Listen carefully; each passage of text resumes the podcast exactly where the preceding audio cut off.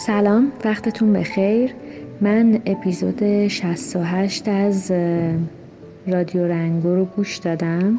در خصوص موضوع تنهایی بود. موضوع جالبی رو بهش اشاره کردین و توضیحاتتون قابل تأمل بود، ولی جا داره که به عنوان فردی که در حال حاضر به یه نتیجه شاید جالبی رسیده، اینه که میخوام اگه اجازه بدید اضافه کنم نتیجه‌مو به انتهای مطالب شما.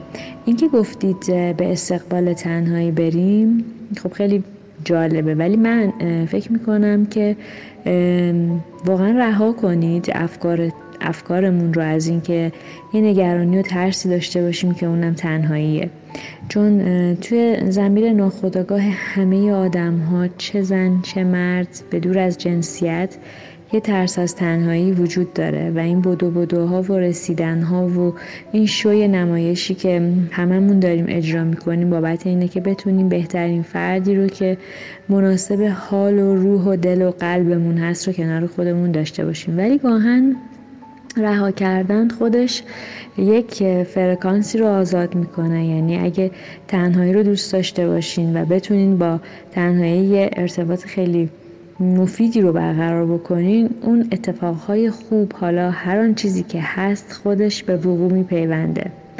به نظر من تنهایی گاهن دلچسبه و میتونه سکوی پرتابی برای ایجاد یه سری مهارت‌ها و شکوفایی‌های درون فردی آدم‌ها بشه و در همین مسیر میتونه خیلی مثمر ثمر عمل بکنه و شاید که اصلا در این مسیر که دارین به شکوفایی و رسیدن به مهارت‌های خودتون دست پیدا می‌کنین و برای خودتون وقت و زمان می‌ذارین، خیلی اتفاقات باحال و بهتر و جذابی هم بیفته.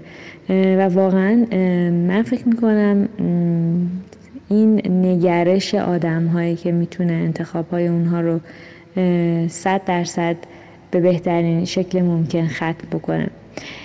مرسی از صدای گرمتون، متشکرم، خدا نگهدار.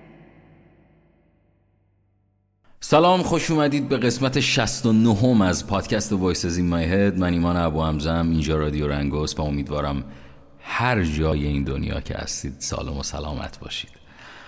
امروز داشتم به این فکر میکردم که از زمانی که من فهمیدم دنیا از چه قراره، همیشه یه سری آدمایی بودن که عقایدشون رو میخواستن هر جوری که شده یه جوری تحمیل بکنن و به ما بگن که آقا اینجوری فکر کن.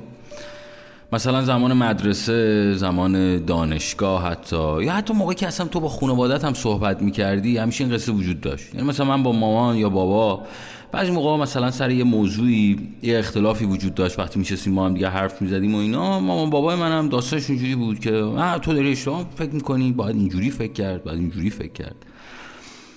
و هر چقدر که بزرگتر شدم و سنم رفت بالاتر، فهمیدم که آقا این عقاید که از بچگی یه سری چیزاش تحمیل شده، باعث این شده بود که خیلی از ماها، مخصوصا حالا فرقی نمیکنه دهه شصت و دهه هفتاد، ولی بیشتر دهه شصتیا، دوچار یه دوگانگی شخصیت بشن موقعی که سنشون میره بالاتر، حالا هجده سالشون میشه، نوزده سالشون میشه.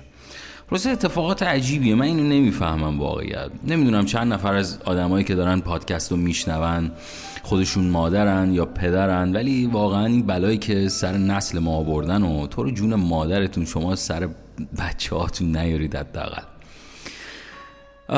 میدونید این موضوع و این داستان زمانی بیشتر خودشو نشون میده وقتی که تو سنت خیلی بیجه ذره بزرگتر میشه، یعنی وارد دوران بزرگسالی میشه، یعنی از سی سالگی به بعد، و اون موقع است که این دوگانگی بیشتر بیشتر میشه. میدونی چرا؟ به خاطر اینکه خودت نشستی موضوعا رو بذاری کنار هم، آیا به نظر من، به نظر خودم این درسته یا اون یکی درسته، و اینکه یک سبک سنگین برای خودت نکردی.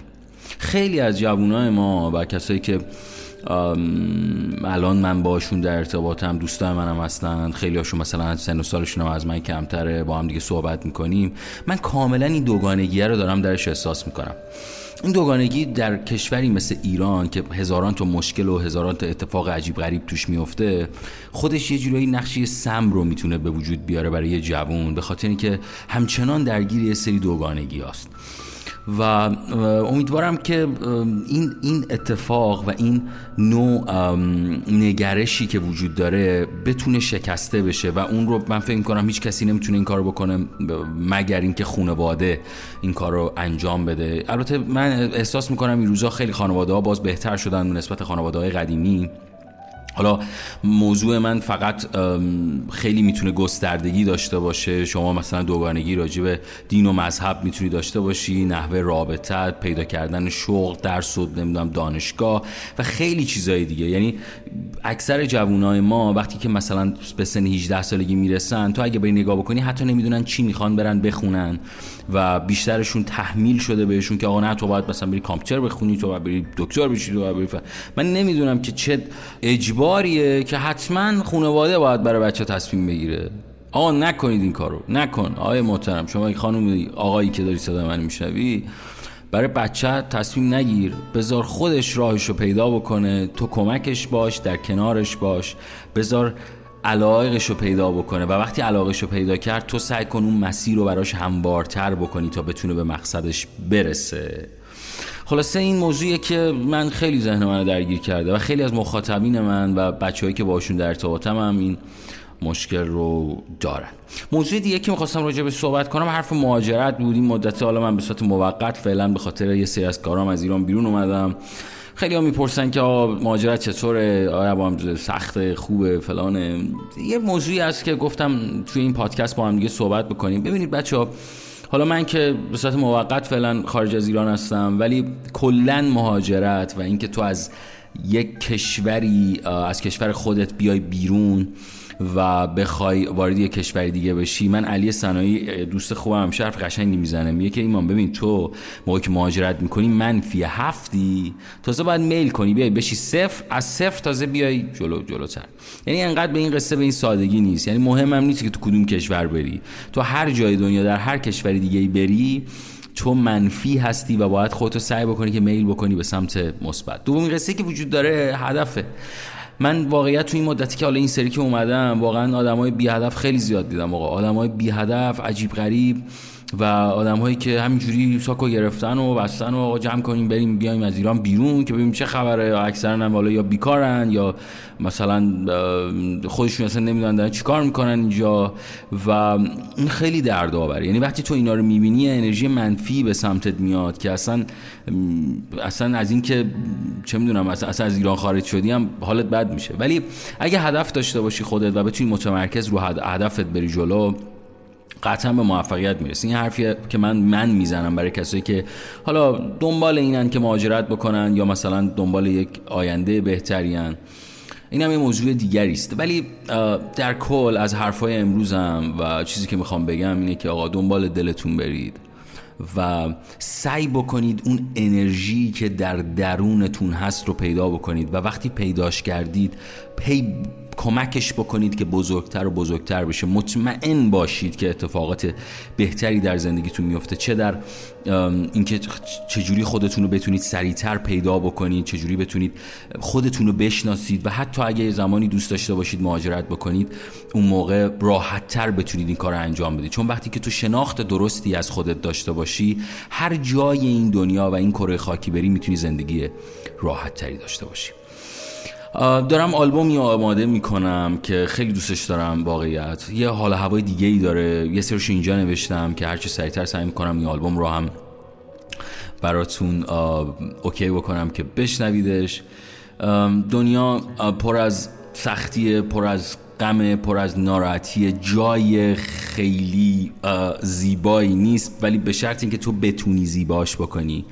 این رو من واقعیت تو این مدت بیشتر احساسش کردم. تا هر جوری هر جوری فکر کنی، هر جوری نگاه بکنی به زندگی، همون همون اتفاقات کاملا برات میفته. من میدونم این روزا شرایط داخل ایران فوق العاده بده، اوضاع از همه لحاظ خرابه، کرونا هم که اومده ماشاءالله ما همینجوری گرفتاری و بدبختی و مشکلات نداشتیم، این هم بهش اضافه شده. دیشب مثلا من توی استوری اومدم یه یه استوری گذاشتم و بعد کلی پیغام اومد که آقا مثلا ما سه میلیون داریم حقوق میگیریم، با سه میلیون حقوق ما چی چجوری زندگی کنیم و واقعا چجوری زندگی کنن. آقا یعنی تو چجوری میتونی با سه میلیون تومان پول در ماه زندگی کنی؟ من نمیدونم واقعا، یعنی کسایی که دارن ماهی سه میلیون تومان حقوق میگیرن چجوری دارن در ایران اینو به انتها میرسونن؟ و این واقعا عجیب غریبه و من کاملا این قصه رو درک میکنم. دارم سعی میکنم که ام بتونم پادکست، یعنی تو آلبوم جدیدم بتونم کارایی بسازم که حداقل بتونه کمی از این درد